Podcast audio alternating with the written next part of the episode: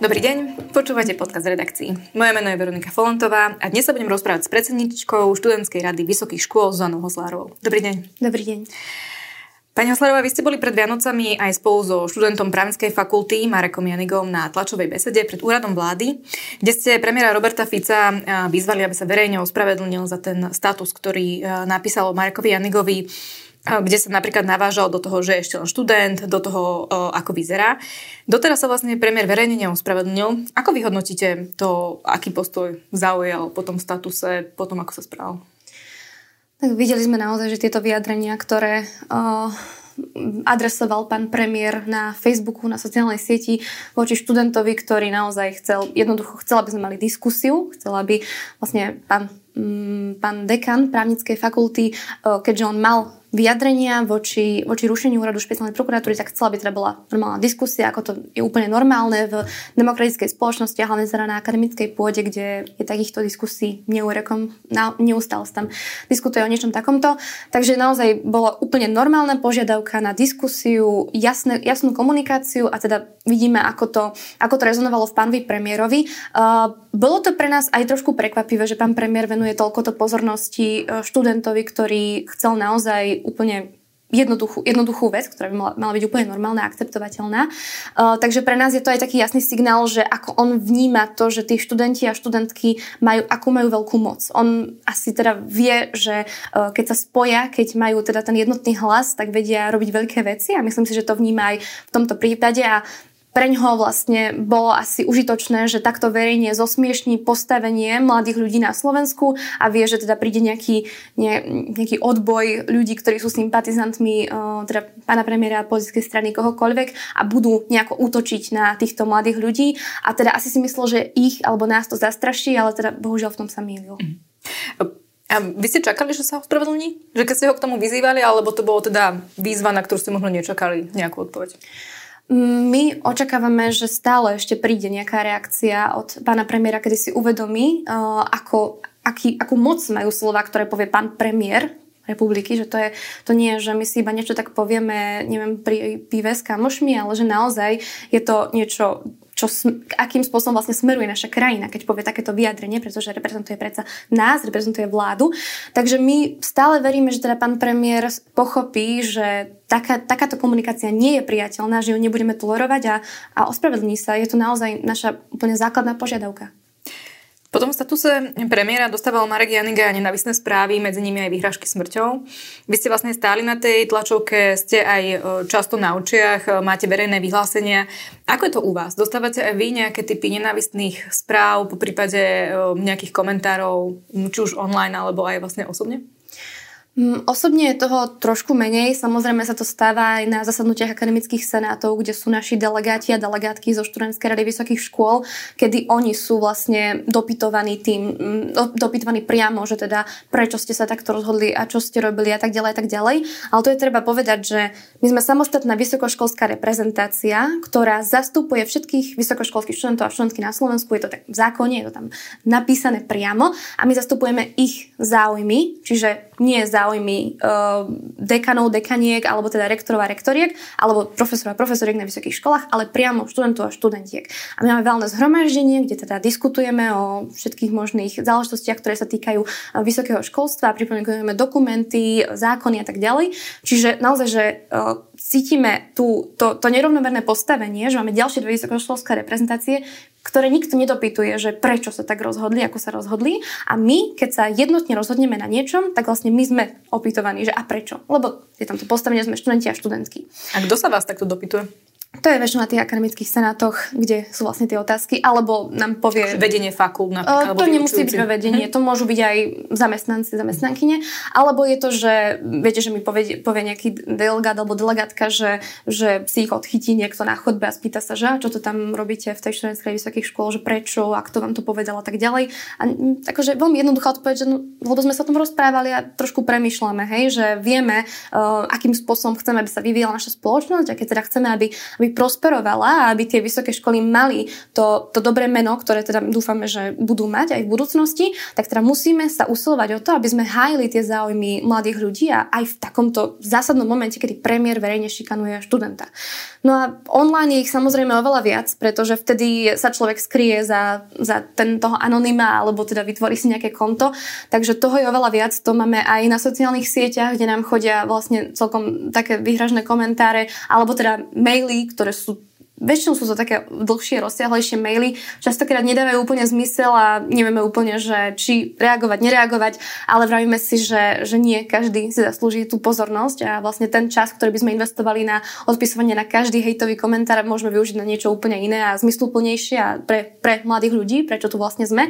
Takže to je to je asi takéto primárne. Potom samozrejme aj na konkrétnych ľudí, ktorí sú na takýchto fotkách alebo na tlačových besedách, hej, tak m, mm, samozrejme potom ide tam tiež tento komentovanie na výzor a, a všetky možné, že uh, napríklad niektorí nechápu, že keď stojíme na tlačovej besede, tak tam stojí tých pár ľudí, alebo teda predsedníctvo, alebo teda prizvali sme na tú tlačovú besedu aj žurnalistov a žurnalistky a preto je tam napríklad 9 ľudí a oni akože využijú to, že je tam 9 ľudí, lebo že je nás veľmi málo. No ale pozrieme sa do zákona a vidíme, že študentská vysokých škôl má jedného zástupcu alebo zástupkyňu na každých 2000 študentov na Slovensku, čo je vlastne neskutočne veľké, veľké množstvo.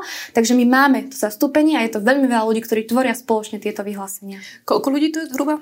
Približne teraz okolo 90 eh, delegátov a delegátiek vlastne z každej vysokej školy na Slovensku. Mm-hmm. Práve na tej tlačovke, ehm, keďže vy ste aj vystupovali, mali ste tam eh, aj svoje vyhlásenie, tak napríklad vidno po takomto vystúpení, že by vám stúpol počet napríklad nenávistných komentárov a podobne.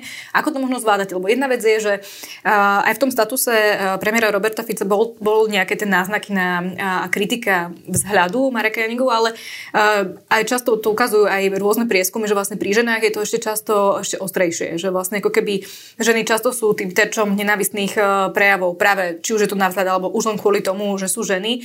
Tak s čím sa stretávate vy? Áno, je, je to samozrejme úplne iné postavenie, keď je mladá žena, ktorá teda e, povie voči premiérovi alebo teda komukoľvek na Slovensku, že teda nesúhlasí, pretože hneď ide útok na to, že choď naspäť do kuchyne alebo teda choď študovať. Mm, myslím, že pán, pán Blaha nám odkázal odkaz od možno trošku kontroverzného politika učiť sa, učiť sa, učiť sa. Uh, my popri tom, čo všetko robíme, aj študujeme a to všetko robíme stále zadarmo. Takže nemám pocit, že toto by bolo niečo, na čo by trebalo ešte viacej nejako apelovať. Ale áno, aj, aj na moju osobu prišli teda nejaké takéto komentáre, že som Hermiona alebo neviem čo, takéto úsmevné niekedy. A podľa mňa to je akože veľká pochvala, ja som fanúšička Harry Pottera.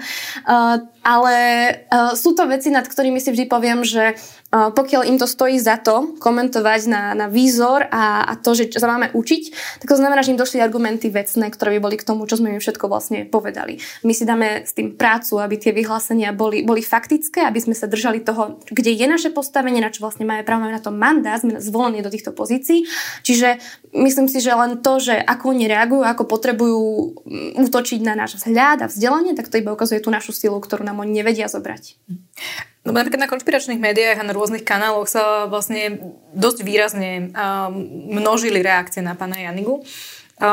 Po tý, e, vlastne pred tými sviatkami vy ste mali ten pocit, že ste sa vlastne tiež stali možno účast na týchto e, diskusných fór, po prípade nejakých textov na konšpiračných médiách. Stretla ste sa s tým, že, že tam by o vás písali? Áno, na pár kanáloch, na, tele, na jednom kanáli na Telegrame som e, videla pár príspevkov teda na tých konšpiračných médiách, čiže vtedy som pocitila, že vtedy aj prišlo viacej mailov, viacej komentárov, keď sa to tam objavilo, um, ale tomu ne, neprikladáme nejakú veľkú váhu. Myslím, že tak ako to prišlo, tak to aj po chvíli odíde a aspoň nám to teda dalo vyššie čísla na sociálnych sieťach a viacero ľudí zistilo, že máme na Slovensku vysokoškolskú reprezentáciu, ktorá zastupuje všetkých vysokoškolských študentov a študentky, takže je to win-win. Máte niekoho, na koho sa viete, že sa môžete obrátiť? V takýchto prípadoch ja by som povedala, že tým, že aká sme komunita a študenti a študentky, tak my sa tak spoločne vieme, vieme podporiť aj v takýchto časoch, za čo som veľmi vďačná, pretože mám okolo seba naozaj úžasných ľudí, či už, je to, či už sú to ľudia v predsedníctve, ktorí sú v študentskej rade vysokých škôl, alebo je to valné zhromaždenie, ktoré máme, pretože máme teda funkčnú skupinu, kde ako sme neustále v spojení a keď už vieme, že to je ťažšie, tak už tam idú nejaké, nejaké memečka a už sa snažíme trošku odľahčiť aj takéto prípady. Uh, aj uh, mne volala jedna pani, ktorá teda tvrdila, že je novinárka a mala neskutočne krásny monológ o tom, ako sme platení už neviem kým každým. Potom to poslala potom aj k nám do valného zhromaždenia, sme sa tom spoločne zabávali, lebo to už človek nemôže naozaj nejako inak reagovať. Ale som veľmi rada aj, že, že bývalí predsedovia a predsedničky študentských vysokých škôl, ľudia, ktorí predtým teda boli v týchto pozíciách, sú tu pre nás. Keby sme niečo potrebovali, tak vieme sa aj s nimi poradiť. Ale je to naozaj, uh, je to, naozaj to, že ten kolektív funguje a máme taký ten safe space, kde môžeme spoločne diskutovať aj a nebojíme sa hovoriť aj o takýchto ťažkých témach, čo by možno pre niekoho mohlo byť trošku odradzujúce. Že nemáte pocit, že, že znižuje to záujem možno iných študentov, aby sa zapojili? Ja si myslím, že práve naopak, pretože práve to ukazuje, že, že sa nemáme čoho bať. Že najviac, čo vlastne urobia, je, že vám napíšu e-mail o tom, aký ste Sorosov agent a to akože takých máme dosť. Čiže nemyslím si, že by to nejako, nejako veľmi ubližovalo. Ako na to reagovali na celú tú situáciu, či už so statusom pána premiéra, alebo aj celkovo na tie vyjadrenia hľadom študentov? E, študenti v iných možno mestách, na iných školách ako Univerzita Komenského, máte podporu možno aj, aj z iných miest? Vlastne aj v naši delegáti a delegátky a ľudia, s ktorými sme sa rozprávali aj z iných vysokých škôl, tak vyjadrili, že teda sú radi, že sme sa ich zastali. Aj nám prišlo viacero správ, či už na môj profil alebo na profil študentských vysokých škôl, že sú radi, že sme sa takto postavili aj teda voči šikane, aj voči tej, tomu spôsobu komunikácie, aký tu bol násilný, lebo to naozaj nie je v poriadku, nie je to akceptovateľné. My to bude budeme stále hovoriť, že takto sa nerozpráva. A je smutné, že to musíme učiť premiéra, že takto sa nerozpráva, lebo teda tí študenti a študentky, ktorí sa majú vrátiť naspäť študovať, vlastne poučujú premiéra, že nemôžete šikanovať verejne na Facebooku človeka za to, že má výražku. Hej, tak to možno, že by malo byť viac pochopiteľné. pochopiteľné. Uh, ale teda áno, cítime, že tá podpora je uh, z viacerých vysokých škôl, je to aj z viacerých politických spektier, by som povedala, aj tu na Slovensku. Takže je to, je to naozaj veľmi citeľné a myslím, že uh, ten taký hate alebo tie negatívne komentáre, ktoré nám chodia, tak tie sú skôr teda z tej staršej generácie, ktorá vlastne nám hovorí, že sme veľmi, mm, veľmi ľahko ovplyvniteľní, ale pritom my vidíme aj dáta a vidíme aj to, že nie je to pravda úplne v praxi. Je takýto prístup eh, možno citeľný, keď sa stretávate, či už napríklad že s politikmi alebo s nejakými verejnými činiteľmi a rokujete o niektorých veciach, či už to pri pripomienkovaní zákonov, alebo keď, sa, keď vás len tak pozbú, že cítite, že k vám možno pristupujú ako k niekomu mladému, ako, ako k žene, že dávajú vám to najavo napríklad pri osobných stretnutiach a rokovaniach? Mm, tak mne častokrát uh, boli povedané celkom zaujímavé otázky, uh, celkom zaujímavé poznámky, keď, uh, neviem, už dlhšie trvalo nejaké stretnutie a bol tam nemenovaný poslanec alebo poslankyňa, alebo teda minister, ministerka a že im nevadí, že tak dlho trvá to, to stretnutie, lebo však sa aspoň majú na čo pozerať, alebo že, hej, že na naše stretnutie sa tešili obzvlášť, lebo sa budú pozerať na červený rúž a tak ďalej a tak ďalej. Čiže tie poznámky jednoducho sú, ale um, ja si myslím, že to, ako to vieme nejako vyvrátiť, je práve to, že sa poriadne pripravíme na všetky stretnutia. Máme, máme fakty, máme dáta, máme podklady a to je asi tá najsilnejšia zbraň, ktorú im vieme v tomto ukázať, pretože um, už niekedy je naozaj zbytočné reagovať na takéto, na takéto narážky, ktoré sú bohužiaľ normalizované v, tom, v tejto spoločnosti a hlavne teda, keď uh, prídeme my a jedna viacero, viacero žien, viacero študentiek, ktoré akože niečo, niečo sa snažia povedať a potom počujete komentár na to, že máte, máte červené šaty, tak to je akože veľmi farba, ktorá akože odputáva pozornosť. Takže sú to, bohužiaľ, bohužiaľ je to realita, s ktorou sa stretávame, ale ja povzbudzujem všetky ženy, všetky študentky, ktoré majú záujem nejako sa vyjadrovať alebo angažovať kdekoľvek, či už je to u nich na fakulte alebo na univerzite alebo v nejakom spoločenstve, ktoré majú, aby, aby sa toho jednoducho nebáli, pretože um, to, že takto reaguje väčšina mužov a teda aj vysoko postavených, zase opäť ukazuje to, že, že nevedia fakticky reagovať na veľa vecí, ktoré im my predostrieme alebo prinesieme, alebo sú ich príliš ťažké a vtedy vlastne potrebujú reagovať takýmito spôsobmi a komentovať náš vzhľad. On by možno čakal človek, že v roku 2024 by už sme mohli byť trochu niekde inde, nie? Uvidíme. Tento rok som sa ešte nestretla s ministrom. No ale stretli ste sa s ministrom školstva vlastne minulý rok, koncom 27. decembra, kedy vás Tomáš Drucker, e, ktorý ministrom školstva za, za hlas, pozval na stretnutie aj s Marekom Janigom. Keď som sa ho vlastne pýtala um, tesne uh, po tom statuse premiéra na jeho reakciu, tak do našej ankety povedal. Ako vždy platí, že si nebudem cez médiá vymeniať odkazy s koaličným partnerom. A ak mám nejaké výhrady alebo otázky, povieme si ich osobne. Pre mňa ako ministra školstva je podstatné, že sme presadili zvýšenie rozpočtu na vysoké školy o petinu. Ako ste vnímali tú reakciu? Vítame zvýšenie rozpočtu o petinu, čo je naozaj skvelé a my sme za to vďační. My takisto pripomienkujeme aj metodiku financovania vysokých škôl, takže aj tam sme boli zapojení. Um, ale toto je vlastne iná téma. My sa tu nerozprávame o financovaní vysokých škôl, pretože my môžeme zvyšovať financovanie vysokých škôl, koľko my budeme chcieť, ale pokiaľ bude normálne že tu premiér útočí na študenta takýmto spôsobom, tak je úplne jedno, aké budú, nejaký bude mať rozpočet uh, vysoké školstvo na Slovensku, pretože tá, tá kvalita pôjde priamo smerom dole a mladí ľudia budú stále ďalej a ďalej odchádzať. A bude to vlastne výsledok nielen toho, že, uh, nielen toho, že premiér takto reaguje, ale aj toho, že vlastne tie inštitúcie, ktoré by na to mali reagovať a mali by to odsúdiť na plnej čiare, vlastne sú pasívne a neodsúdia takýto, takýto útok. Prečo to podľa vás neodsúdil? Minister školstva? To už je asi otázka skôr na ňo. Ja som rada, že um, chcel sa s nami stretnúť, že s nami diskutoval. Um, rozprávali sme sa aj o tom, aký je najlepší spôsob vlastne um, zastania sa uh, tohto, tohto študenta Mareka. Uh, Prečo to neurobil hneď, to už je teda na tom, ako, ako to funguje v koalícii, to mne súdi nejako, nejako hodnotiť. Uh, ja budem len rada, ak budeme pokračovať v diskusii a budeme sa rozprávať o tom, že ako ďalej bude vedieť aj ministerstvo, aj pán minister priamo uh, ochraňovať mladých ľudí, ktorí sa nebudú bať takto vyjadriť, pretože keď raz teraz takto zautočí pán premiér, tak nevieme, čo sa stane na budúce. A ako prebiehalo to rokovanie? Že pýtali ste sa možno na to, že prečo napríklad minister nezaujal nejaké možno ráznejšie stanovisko, alebo vlastne o čom ste sa bavili? Máte nejaký možno návrh na to, ako by sa to mohlo do budúcnosti zlepšiť? Prišiel on možno s nejakými návrhmi? Povedal, že teda bude otvorený tomu, aby sme ďalej spolupracovali. My, keďže sme vysokoškolská reprezentácia, tak vlastne prirodzene aj pripomienkujeme viaceré strategické dokumenty a teraz predstavili aj zámer na otvorenie nejakých, nejakých zákonov, takže tam budeme naďalej spolupracovať. Ale um, ja, ja stále, teda som to tvrdila, tak som to vlastne hovorila aj pánovi ministrovi tak stále aj to tak cítim, že my môžeme mať milión tých stratégií, ako, ako ochraňovať mladých ľudí a postavenie mladých ľudí v akademických senátoch štátoch, čo je veľmi dôležité. Keď potom prídeme do tej praxe a vlastne nevieme povedať jedno rázne nie, že takto sa my tu nebudeme rozprávať a potom vlastne, že, že na čo vlastne potom je tá diskusia, keď akože nevieme povedať, že nie. Pretože keď uh, úplne rozumiem všetkým, uh, všetkým dohadám aj, aj koalícii, aj všetkomu možnému, ale, ale uh, niekde už teda tá čiara musí byť nakreslená a teda ju nenakreslíme v takejto zásadnej otázke, ktorá možno pre niekoho sa zdá byť ako, ako veľmi banálna, že avšak čo však napísali ten status, ale tá reakcia, ktorú to vyvolalo, tak to je, to je, to je neuveriteľná vlna a vyhrážky smrťou sú neakceptovateľné, aj keby čokoľvek sa tu dialo. Čiže ja, ja si myslím, že, že treba rázne zakročiť. A nie len v tom, že, že budeme mať ďalšiu stratégiu o, o postavení mladých ľudí alebo čokoľvek, akokoľvek to nazveme, už je to zase jedno momentálne.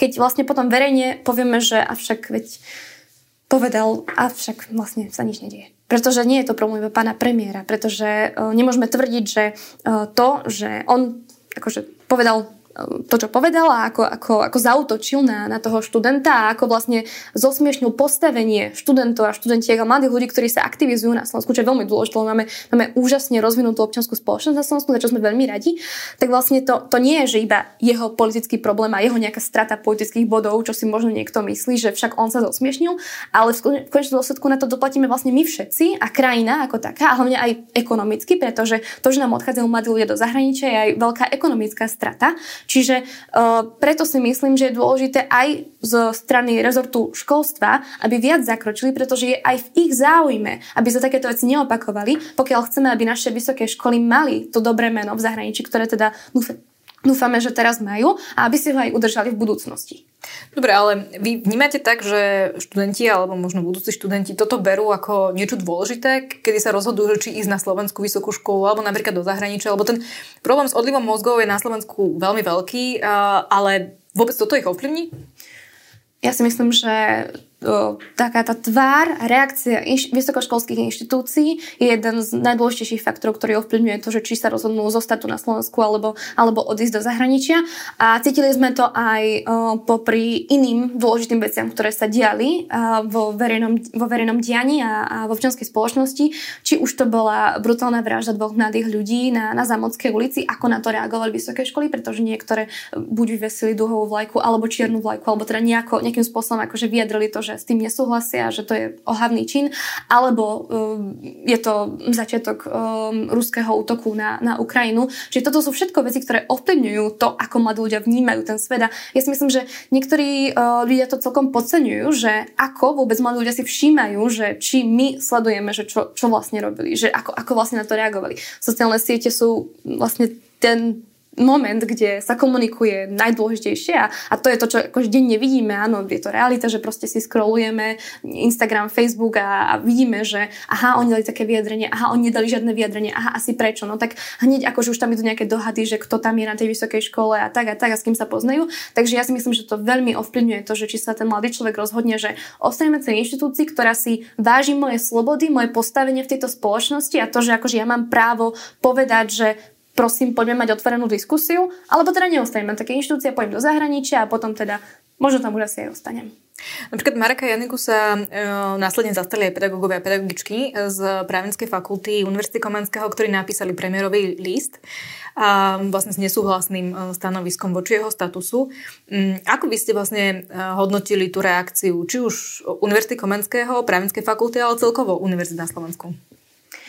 Vnímame, že aj viacerí rektory a rektorky vysokých škôl už teda vyzvali aj pána ministra školstva, aby, aby odsudil tieto útoky pána premiéra na študenta Mareka, takže dvíha sa taká tá vlna, že ako odvšadiel sa tak niekto vyhrnie a povie, že áno, však to je predsa nepriateľné, za čo som veľmi rada, aj teda aj v študentských vysokých škôl to vnímame, že, že to je dôležité, keď niekto sa verejne zastane, lebo to, to je ten moment, kedy si poviete, že aha, tak predsa nie som ten jediný, kto to akože takto vidí, ale je to, je to aj viac viacero ľudí, čo je veľmi dôležité, a hlavne teda z postavenia rektorov a rektoriek.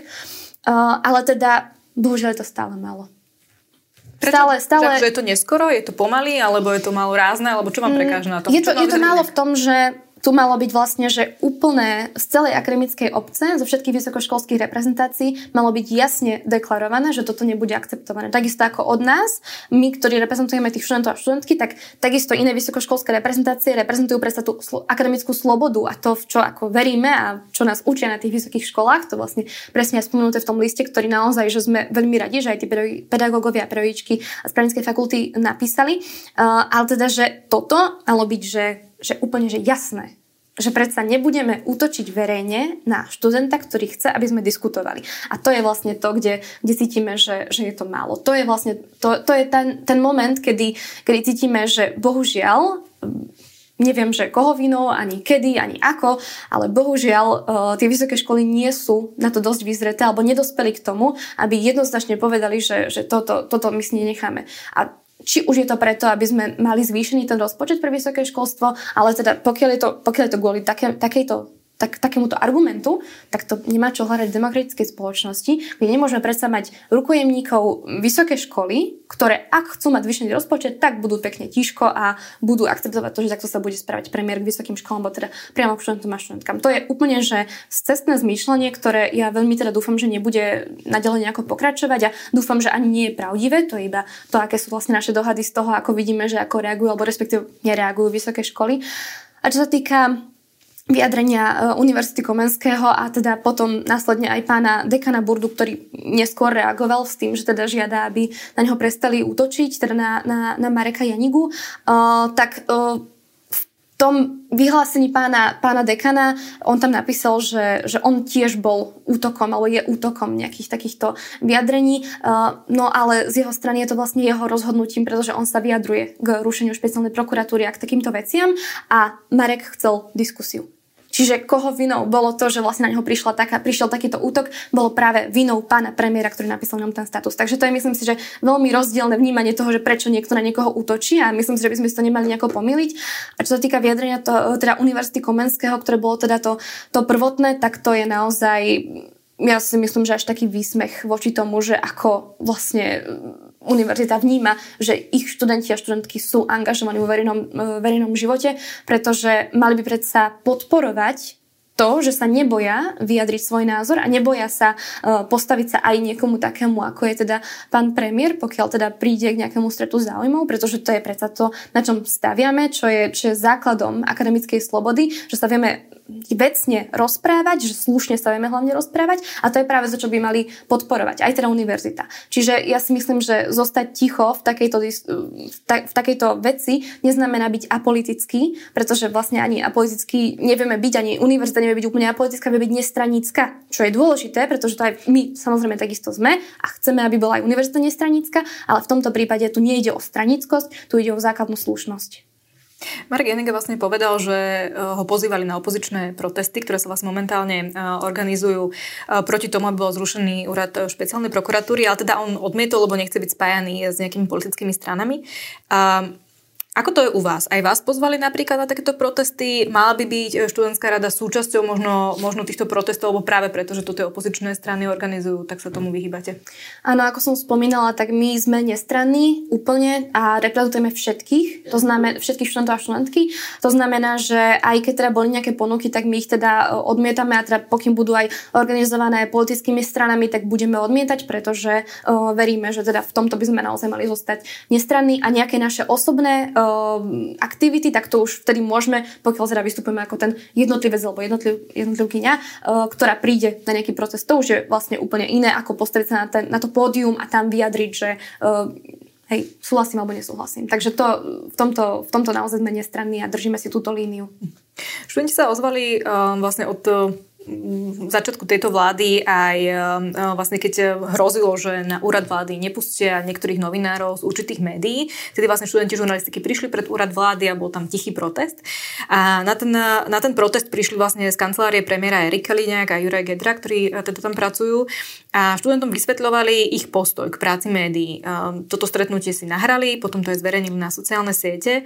Ako ste vy vnímali tento ich postup pri, pri tom tichom proteste?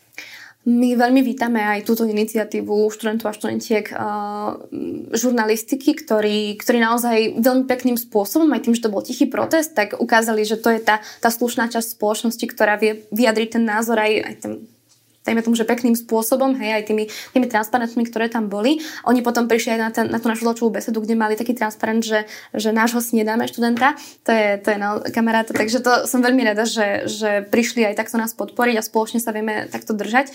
Um, takže my veľmi vítame to, že prišli a, a vyjadrili, že nesúhlasia s týmito krokmi, ktoré vlastne v tom čase plánovali, plánovala vláda podniknúť.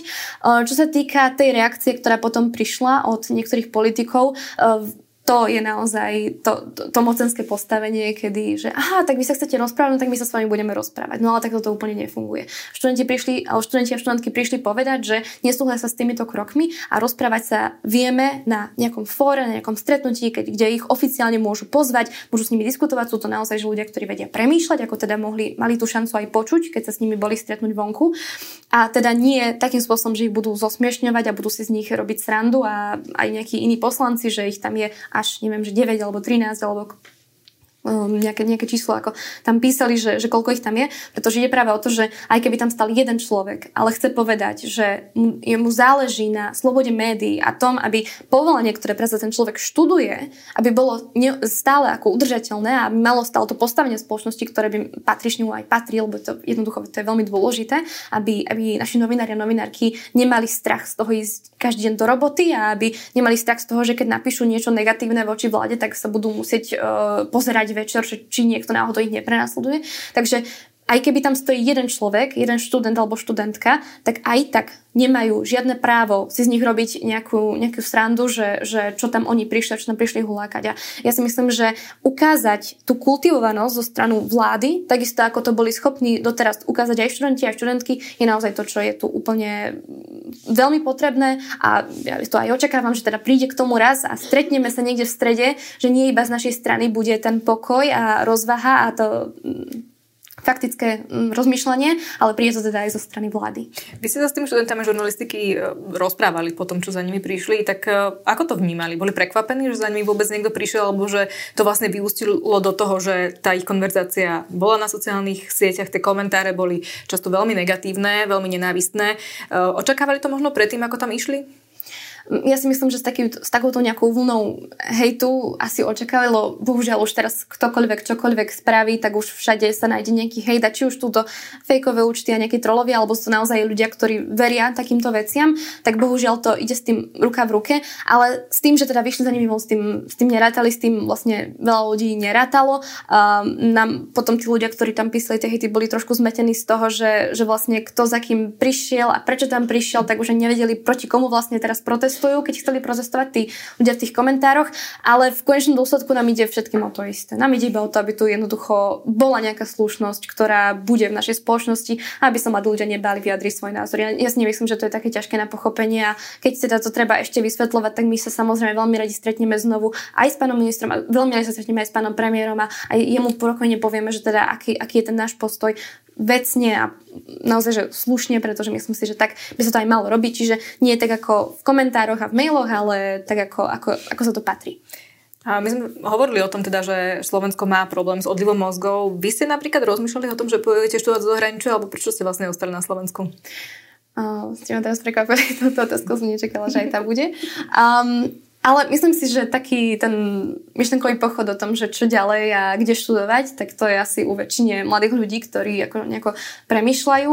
Um, ja som aj tiež samozrejme nad tým premyšľala, um, ale vlastne v študentskej vysokých škôl som od roku 2019, čiže od prvého ročníka, kedy som na, na vysokej škole a teda veľmi sa mi páči táto práca, vlastne, ktorú robím takisto vo voľnom čase, popri štúdiu a pre mladých ľudí a ja v tom, som v tom našla taký veľký zmysel. Ešte neviem, že kam ma ďalej zavedú moje, moje kroky a ako ďalej bude pokračovať moje štúdium, ale teda som veľmi rada, že, že som ostala a že, že tu môžem takto vlastne pracovať so skvelými ľuďmi v študentskej vysokých škôl. Ale ja, ja si myslím, že je veľmi dôležité aj povedať, že my, my veľmi podporujeme to, že mladí ľudia chodia študovať do zahraničia, pretože to je veľmi dôležité, ale musíme apelovať na to, aby uh, náš štát vytváral také podmienky, aby sa oni vlastne mohli a chceli vrátiť naspäť na Slovensko, pretože to je dôležité, lebo my, my takisto si veľmi ceníme ten zahraničný talent, ktorý by sa mohol prísť na Slovensko, len bohužiaľ, pokiaľ teda vidia zo zahraničia takéto veci, ktoré sa tu dejú, alebo kauzy, alebo to, že tie podmienky tu na život nie sú úplne optimálne, tak samozrejme radšej potom ostanú v tom zahraničí. Takže to ja by bolo jasné, že my, my vôbec nie sme proti tomu nejaký, že nemám protest proti tomu, aby mladí ľudia odchádzali do zahraničia. To je veľmi prospešné aj pre našu akademickú, uh, našu akademickú obec, ale teda ide o to, že oni by sa mali chcieť vrátiť. Rozumiem, ale na druhej strane aj tie slovenské vysoké školy by mali mať ambíciu byť atraktívne pre, pre študentov zo Slovenska aj zo zahraničia. A keď vlastne minister Drucker povedal o tom, že teda získal viac peniaz na to, aby sa tie vysoké školy mohli zlepšiť, ak by sa vás pýtal možno na tri veci, ktoré sú kľúčové, aby tie vysoké školy zlepšili, čo by ste mu povedali? Čo, čo treba najviac? Lebo vy ste vravili, že tých stratégií môžeme mať hoci mm. koľko, ale uh, vlastne je to aj na tých vysokých školách, aby tí, tí mladí ľudia tam chceli študovať a chceli ostávať na Slovensku. Tak čo by ste mu odporúčili? Povedala by som, že jedna z prvých vecí, ktorú my teda momentálne veľmi riešime, sú akreditácie vysokých škôl, ktoré vlastne prebiehajú teraz.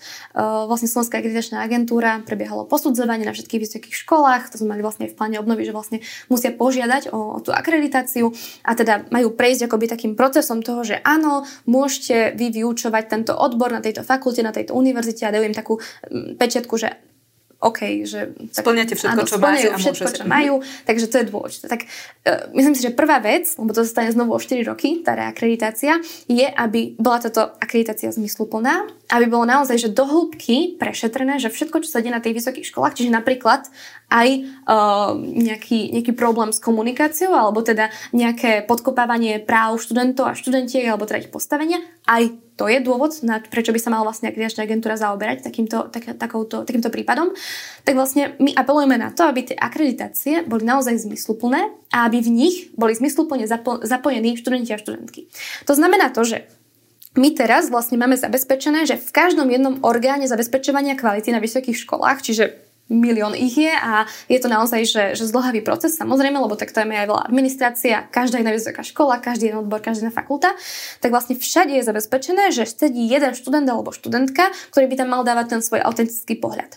No lenže to sú vlastne že stovky a stovky ľudí na Slovensku, ktorí vlastne nie sú úplne že vyučení, že ako dať ten autentický pohľad, pretože vy si predstavte, že sedíte vlastne za tým stolom, kde máte svojho profesora, svoju školiteľku, svojho dekana a neviem, ďalšiu profesorku, hej, a teraz, že pred nimi povedzte, že čo sa nepáčilo posledný semester na tej výučbe, alebo neviem, že bol spolužiak alebo spolužiačka sa stiažovala, že bol nesprávne ohodnotený, poviete to pred nimi. Hej, že to sú, to sú tie momenty, kedy my vlastne cítime, že tam je to trošku nesprávne postavené. Čiže jeden, jeden ten problém, ktorý by sme naozaj chceli, je to, že aby tí študenti a študentky boli zmysluplne zapojení. To znamená, že aby bolo prihliadané na to, že aké sú ich špecifické potreby, pretože to je úplne iné postavenie, ako teda má tá zamestnanecká obec. Čiže toto je veľmi dôležité, aby v tých akreditáciách boli tí študenti a študentky zapojení, ale tak, aby to malo zmysel, nie iba, že aby sme si očerkli, že áno, bol tam ten študent, super, mhm. máme to. To je vlastne ten tokenizmus, ktorý my nechceme, aby tam prebiehal.